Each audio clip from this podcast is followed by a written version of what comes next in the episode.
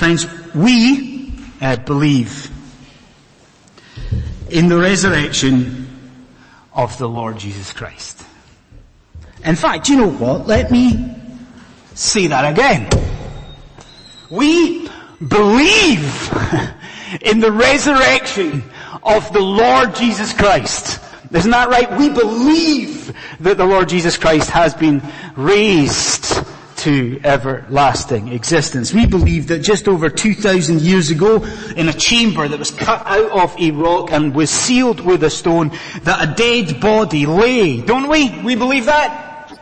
We believe that a lifeless corpse was there, one that bore all the hallmarks of the most brutal and violent execution, that corpse lying there. But we believe that all of a sudden things changed. Don't we? we? We believe that that lifeless corpse suddenly, that previously lifeless corpse moved. We believe that his chest began to inflate and deflate as breath returned to his lungs. We believe that this previously lifeless person, he stood up. He walked. He moved out of the tomb. We believe in the resurrection to life of the Lord Jesus Christ, the Son of God. What does that mean for you and for me this morning? I mean, surely you see uh, the question, do you? I mean, yes, Jesus lives. We believe this. He is at the right hand of the Father. But what are the implications of that for, for us at London City Presbyterian Church this morning? Well, it is that theme that Paul turns to at this moment in 1 Corinthians chapter 15. And I believe this, that as we dig into what he says here, we are going to see the consequences of Jesus' resurrection. We are going to see the implications of Easter, not just for today but for tomorrow. The implications of Jesus' resurrection for our present lives. But also, and this is exciting, we will see the implications of Jesus' resurrection for our lives to come. Three things this morning, three points from this portion of scripture. First of all, friends, we see here the inevitability of our resurrection from the dead. Isn't that wonderful already? We see here the inevitability of our resurrection from the dead. Okay, now, out of nowhere, all of a sudden, you and I are just launching ourselves into 1 Corinthians chapter 15, aren't we? From nowhere. Suddenly we're in the middle of 1 Corinthians chapter 15. So what has been happening here? Well, if you know this book, I think most of us probably know 1 Corinthians rather well. You know, if you know this book, that up until this point, Paul has kind of been addressing a problem in the church in this place called Corinth. A problem. You see, these Corinthian believers are what we might call, here's a technical term, pneumatists. So they have adopted this idea, this erroneous idea, that the body, the flesh and blood is wrong and it's evil. Okay, now more importantly, as a consequence to that, they believe that therefore there was no need for or no such thing as a future bodily resurrection of the people of God to life. Now everyone with me thus far? So the Corinthian church are saying, oh yeah, Jesus rose from the dead, but we're not going to rise one day from the grave. And this is something that Paul has been battling against. He's been combating this. He's been saying, you are wrong on this. So this is the background. So what is, what does Paul do now? What, right? This suddenly kind of changes a little bit. The dynamic changes here, right now in verse 20. It's more upbeat. What Paul does now is show some really positive implications of Jesus' resurrection. So what, what are these positive implications? Well, I'll tell you what, let's look at it together. You got your Bible open. Look with me to verse 20, would you please? You got it? Verse 20? He says, but in fact, Christ has been raised from the dead. We could spend a thousand years looking at that. Could we not that phrase? But in fact, Christ has been raised from the dead. But actually, I want you to notice how Jesus, how Paul rather describes Jesus' resurrection next. Do you see the term? That in fact Christ has been raised from the dead, the first fruits of those who have fallen asleep. Now you and, and me right now, we've got to be We've got to be precise here. Now we have to be accurate. We've got to be careful with this. Because we're so familiar with that idea of first fruits that I tell you what could happen. You and I just now could miss actually the emphasis of what Paul is saying here. Because you think about this with me. What are the first fruits, biblically speaking? What do we think about? The first fruits, what were they? They were the first of the harvest. Weren't they? The first produce, weren't they? They were the first products of the crop. Now if you know your Bible, you know what the people of God did. They used to take the first fruits and they would take them into the temple, wouldn't they? And they would give them to the priest. And it's a way of consecrating the harvest to God. You can see the idea, can't you? Like taking in the first fruits, the first product, and it's a gift. Give the best to God. Give the first to God. Everyone? Yes, is that right? Wrong. That happened. But that is not Paul's emphasis here in 1 Corinthians. This is what Paul is saying. Paul is saying first fruits. These are the first, listen to the words. These are the first of an inevitable harvest. He's saying the first fruits here, 1 Corinthians, this is the first of a guaranteed and coming crop and you might look at me just now and say, he's making that up. Where's he getting this idea from? Well, Paul uses first fruits in exactly that way in the next chapter in 1 Corinthians 16. It's marvelous. Because there he speaks of a family and they're a new family of converts. The family of Stephanas. And do you know what he says? He says that this new family are the first fruits in that region. So do you see what Paul's saying? He's saying that they are, this family, a pledge from God. They are a guarantee from God.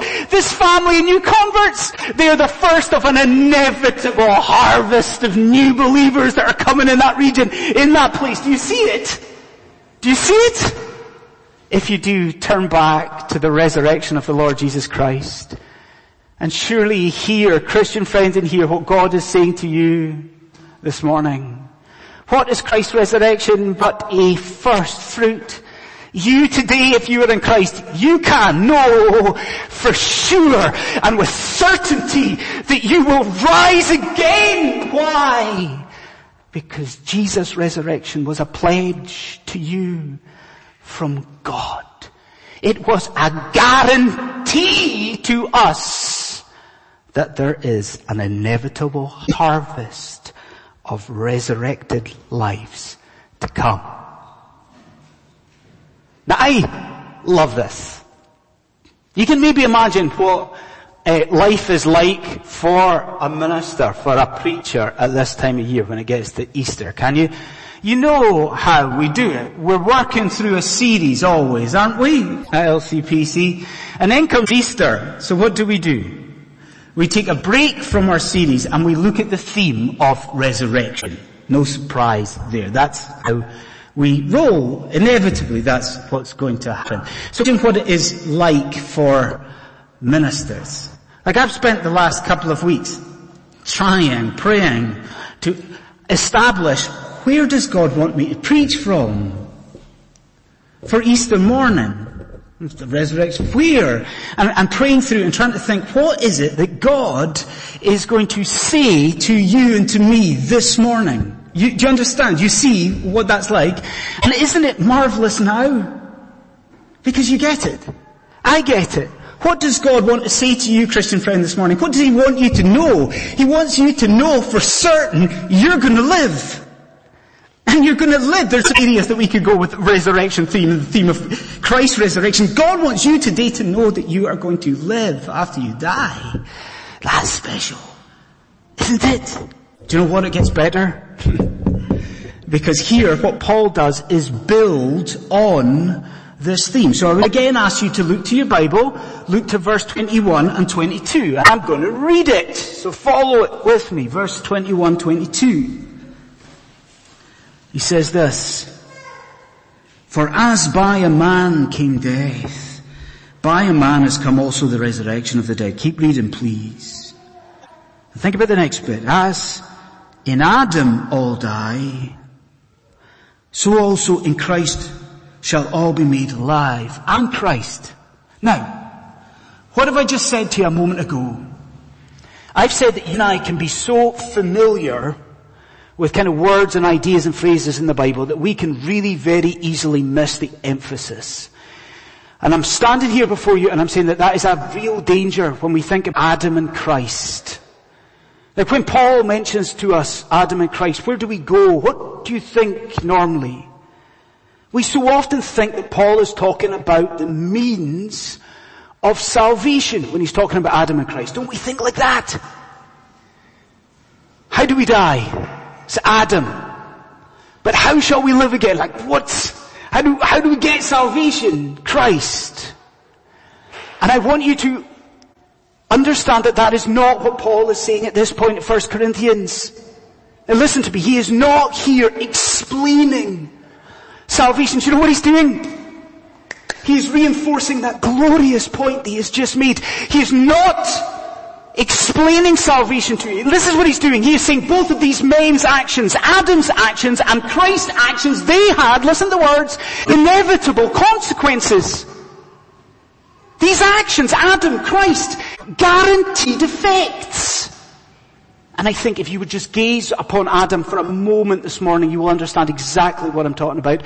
And I'm going to engage the Americans in our audience, in our congregation just now for a moment. You can help me with this, please. There's a number of you here today.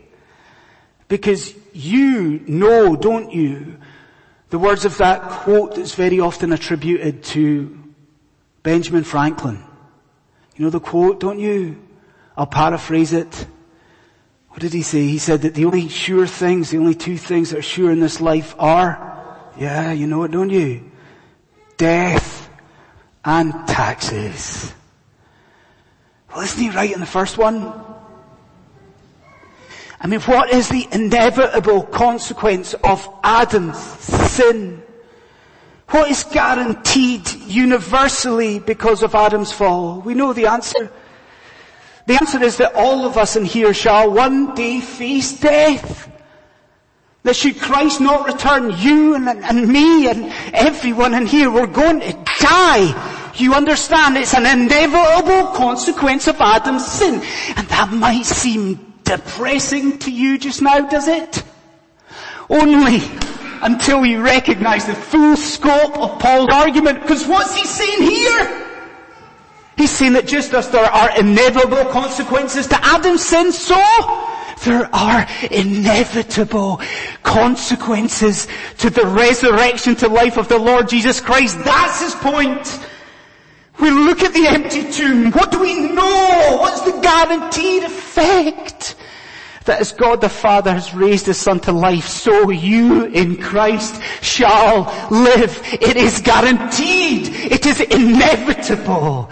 And if you are a Christian in here this Easter morning, doesn't that nourish your soul? Like, doesn't it warm your heart? Doesn't it move you to worship the Lord Jesus Christ? We're going to live again. You leaving your grave isn't me pipe dreaming. This isn't daydreaming. It is certain and it is true and it is real. And I ask you, Christian friend, to remember it at the crucial and critical times of your life. As you speak to the doctor and the doctor says to you, it, it's terminal. And there is nothing that we can do. Remember this. And as the Christians that you love, as they face illness and they pass away and they die, you remember this. And as you lie in your hospital bed, that day will come when you feel hopeless and you feel helpless and you feel death approaching. You remember what God is declaring to you in 1 Corinthians chapter 5. Because your Redeemer lives, you also shall one day rise from the grave or as Paul says here, what does he say? As in Adam all die, so also in Christ shall all in him, what are the two words? We shall be made alive. Isn't it marvelous friends? There is an inevitability to our resurrection to life. But as we move on, secondly we see here the necessity of our resurrection from the dead. Our inevitability, but the necessity of our resurrection. So do you see the logic of the argument? We've said that if we are in Christ, we will rise. Moving now to the fact that if we are in Christ Jesus, we must rise from the dead. We will rise, but we must also uh, rise. So how do we see that here? Well, at this point in the chapter, Paul is kind of turning his head, I think. He turns his head and he looks forward and he sets his gaze, sets his eyes on the day when the Lord Jesus Christ shall return from glory to heaven. He is looking at the parousia, the final day. He notes a couple of things about that final day. First of all, he speaks about the order of events on that final day. Friends, look at verse 23, please. If your Bibles are open. Verse 23. He says this, right, remember speaking about the last day, and he says, but each in his own order. Christ, the first fruits. Then, at his coming those who belong to him. I kind of wish that Abby Haffenden was here this morning. She, she's our army girl. She could help us with this. Because what you've got in front of you just now is a, a, a military metaphor. That, that when he says each in his own order, it is the idea of rank. So do you see the pictures before you here? It's a picture of an army officer and he gets up at the crack of dawn. These boys, they get up early, don't they? So this army officer gets up at the crack of dawn and he polishes his shoes and he gets his uniform all right and he gets his hat on. What does he do then? He goes to the barracks and all the soldiers are asleep, hammers on the door, goes in and he wakes up the masses and he gets them ready for action. You see the military picture before you? And do you see what Paul is saying about order on the last day? Our commander, the Lord Jesus Christ, our commander in salvation, He has already awoken. He is risen. And what is going to happen when He comes? What happens on the last day? You and I, the rank and file of God, that we shall on that moment, we too shall be awoken. On that last day, we shall arise. He speaks of the order on the last day, but then what he does is speak of the details of the last day. And I hope you know this feeling, do you? We've talked about this once before, I think. You'll permit me to do it again. You know that feeling, Christian friend, when you are reading God's words, perhaps uh, early in the morning you get up and you read scripture and what happens? A phrase just jumps out at you. Have you had that before? Where you've, a phrase that you've never really noticed, but you read it and it becomes incredibly vivid. You know that idea that just, you can't shake the phrase. It gets its teeth into you. Have you had that? But I hope you've had that before. I had that this week a phrase here that really shook me and will not let me go. And you see it at the beginning of verse 24.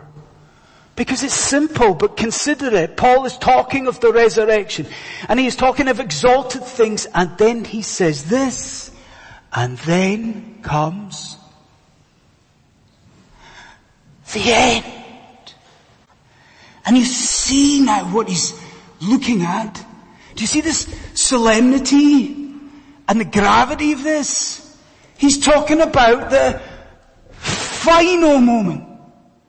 Now he's talking about the, that second where the final whistle goes, right? And it's the final whistle on life on this earth, that very second where the whistle goes on life on earth as we know it. And what does he say? Do you know what he says? He says that at that second when Christ returns in the sky, there's going to be a presentation that happens. That the Son of God is going to deliver over His kingdom to God the Father. Then verse 28, what happens? Now listen to me. All things at that moment, all things, even including the Son of God functionally speaking, will come under subjection of God the Father. One writer says this, that at that moment of then on, the triune God in all three persons shall stand supreme. And he will stand amid glorified humanity and we shall stand all in the new heavens and the new earth. That there will be at that very moment this unchallenged, unqualified, unimaginable peace for the children of God. And that's exalted. And it's marvelous to think that that is ahead. But here, Paul wants you to see how it happened. I'm going to ask you to do this. And ask the parents to do this. Show the boys and girls verses 25 and 26. Everyone, let's look at it. How does this great pacification of the created order come about? What does it say? Verse 25, that Christ will put all enemies under his feet. Now we're getting to the point, verse 26, that the last enemy, death, at that moment will to be destroyed. Do you see, friends, the point that Paul's making? That the gospel will only be seen to be true that the glory of God will only be revealed if what happens? If you and me rise from the dead. And do you follow the logic of it? That unless the church of the Lord Jesus Christ rise to everlasting life, unless you are taken out of your grave, do you see that death is not defeated? Like unless you and I are, are raised up, then there is still an enemy prowling around. That unless in the final day all of the church triumphant is raised up, then God is not legitimately recognized as sovereign and true. Friends, the omnipotence of God necessitates that one day you shall rise The death must be defeated for the glory of God to be revealed to all kind.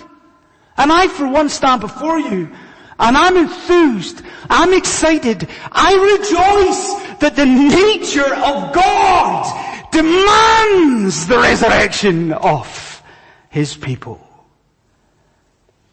Friend, if you are a Christian this morning, and you are so spiritually decaying and numb today that you are doubting life after death, do you see in 1 Corinthians what you must do today? If you doubt this, you need to go to God.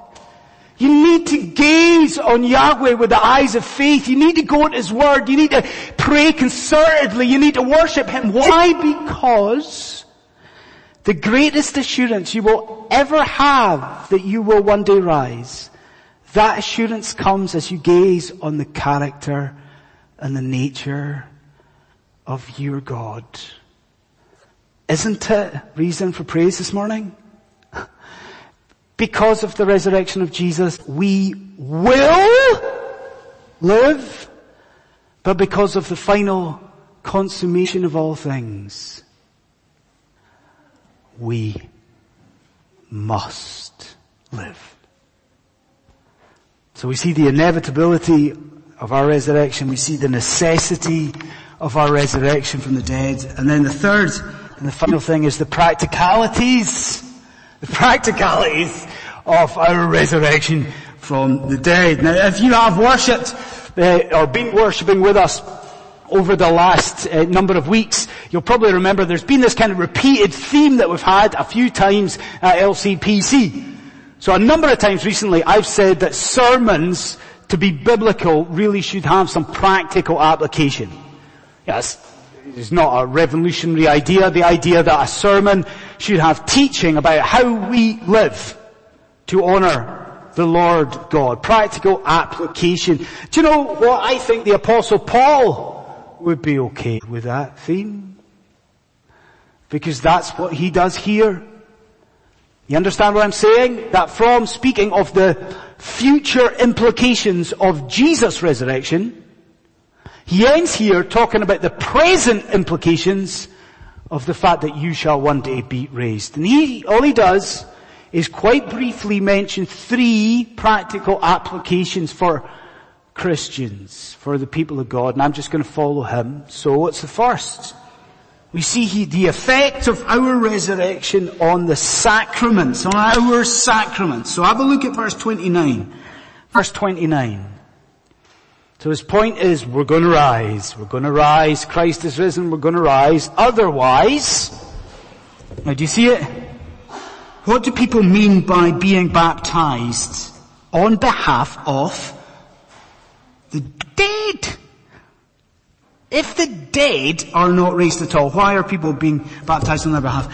If you know what that verse means, could you please speak to me after the service and tell me what that verse means? Because I am not embarrassed to tell you that I don't know exactly what is meant by that verse. I spoke to Brad about it during the week and we were noting that there are over 40 different interpretations of that verse and none of them are particularly convincing. So, we don't know what that exactly means. But the general gist is clear. This church in Corinth seems to have believed in baptism by proxy. So they believed that even if a person was dead, I think about this, even if a person was dead, you could be baptized on their behalf and bring them spiritual blessing. Okay, do you see what they're doing? They were stripping baptism of its significance, of its meaning, and of its all of its beauty. And do you see what Paul is doing there? He's saying, don't you see how mad that is? Don't you see how illogical it is? On one hand you're saying there's no resurrection in the future, no bodily resurrection, yet you're getting baptized for the benefit of people who are dead. He said it doesn't make any sense. It's, it's, it's illogical. It's madness. But if you turn it on your head, do you see what we have here? Friends, our sacraments are beautiful.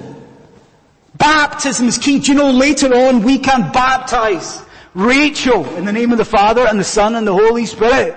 Why can we do that? Because God is King.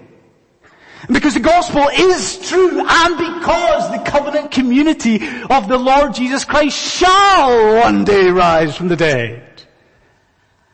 So we see the effect of our resurrection and the sacraments. Then I said three, two, we see the effect of the resurrection on our suffering. And you see that in verse 30 and 31, do you? Verse 30 and 31. Paul here speaks of being in danger. And there are no prizes for guessing to what he refers.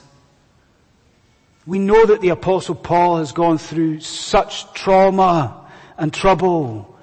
Shipwrecks, friends. Is that right? Beatings. He's gone to the, the point of death. And you see his logic here, do you? He's saying if there is no bodily resurrection, what was the point? Why have I gone through all of this if I'm not to be raised in the end? But what does the apostle know to be true? He knows that these troubles he's faced and all of this suffering and all the persecution, it is one, it is passing, And two, it is worth it. Because one day he will be raised and one day he shall see Jesus. And if you are this morning in suffering, if you are persecuted, if you are oppressed because of the gospel, you cling to this. What does Paul say elsewhere? That our present sufferings, they're not even worth comparing with the glory that will one day be revealed in us.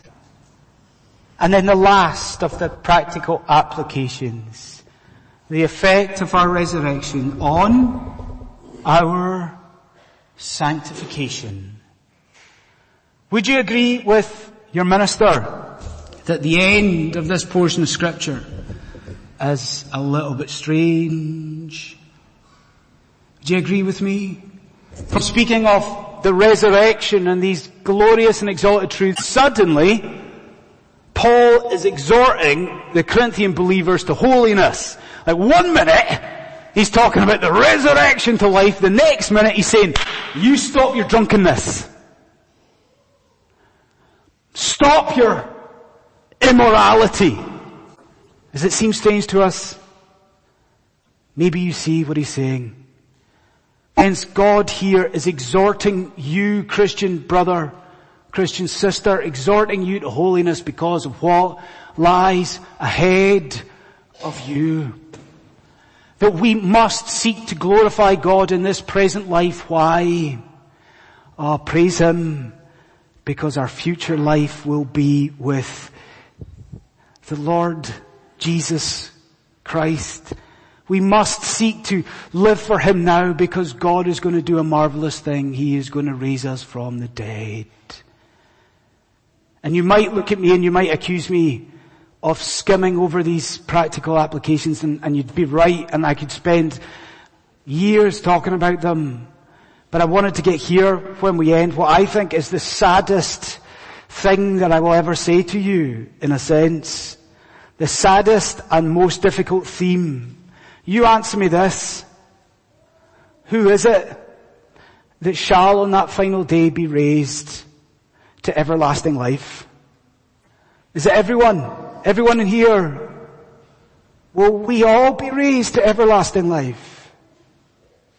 Listen to me. The benefits of Christ's saving resurrection are applied only to those who are in Christ by repentance and belief.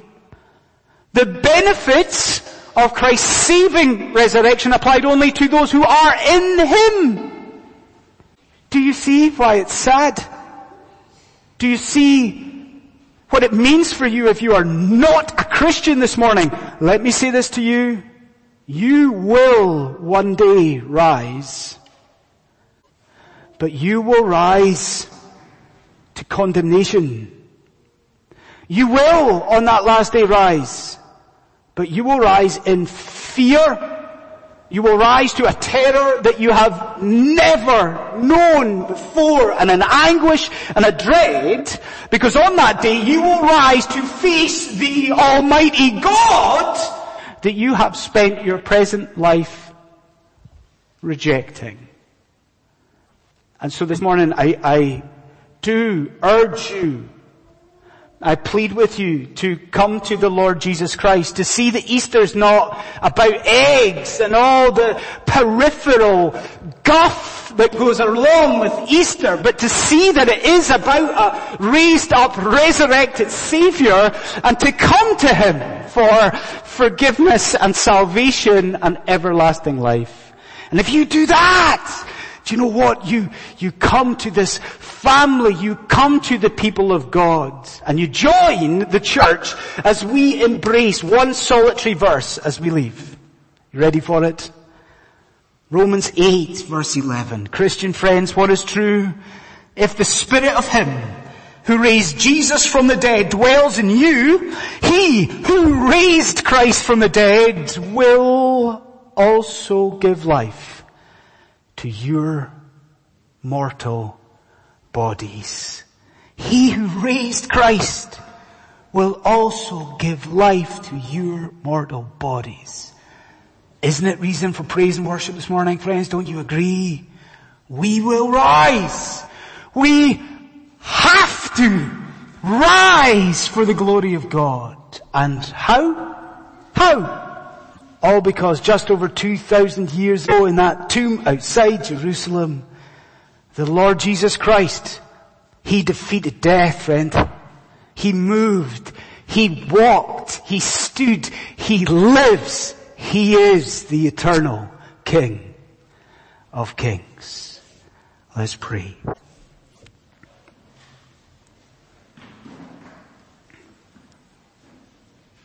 Gracious Father, we thank you for your immeasurable and outstanding goodness. We thank you that we, your people, are set to receive great blessing, all undeserved. We do praise you, O Lord, our God, that salvation begins at your door that you are the God who raises up people to eternal life in Christ Jesus. And so how we pray, Lord God, that those here outside of your kingdom, that you would be good to them, Lord, that you would be merciful, that you would show them the glory of Christ Jesus and the glory of the gospel of God. We do pray these things in Jesus' name. Amen.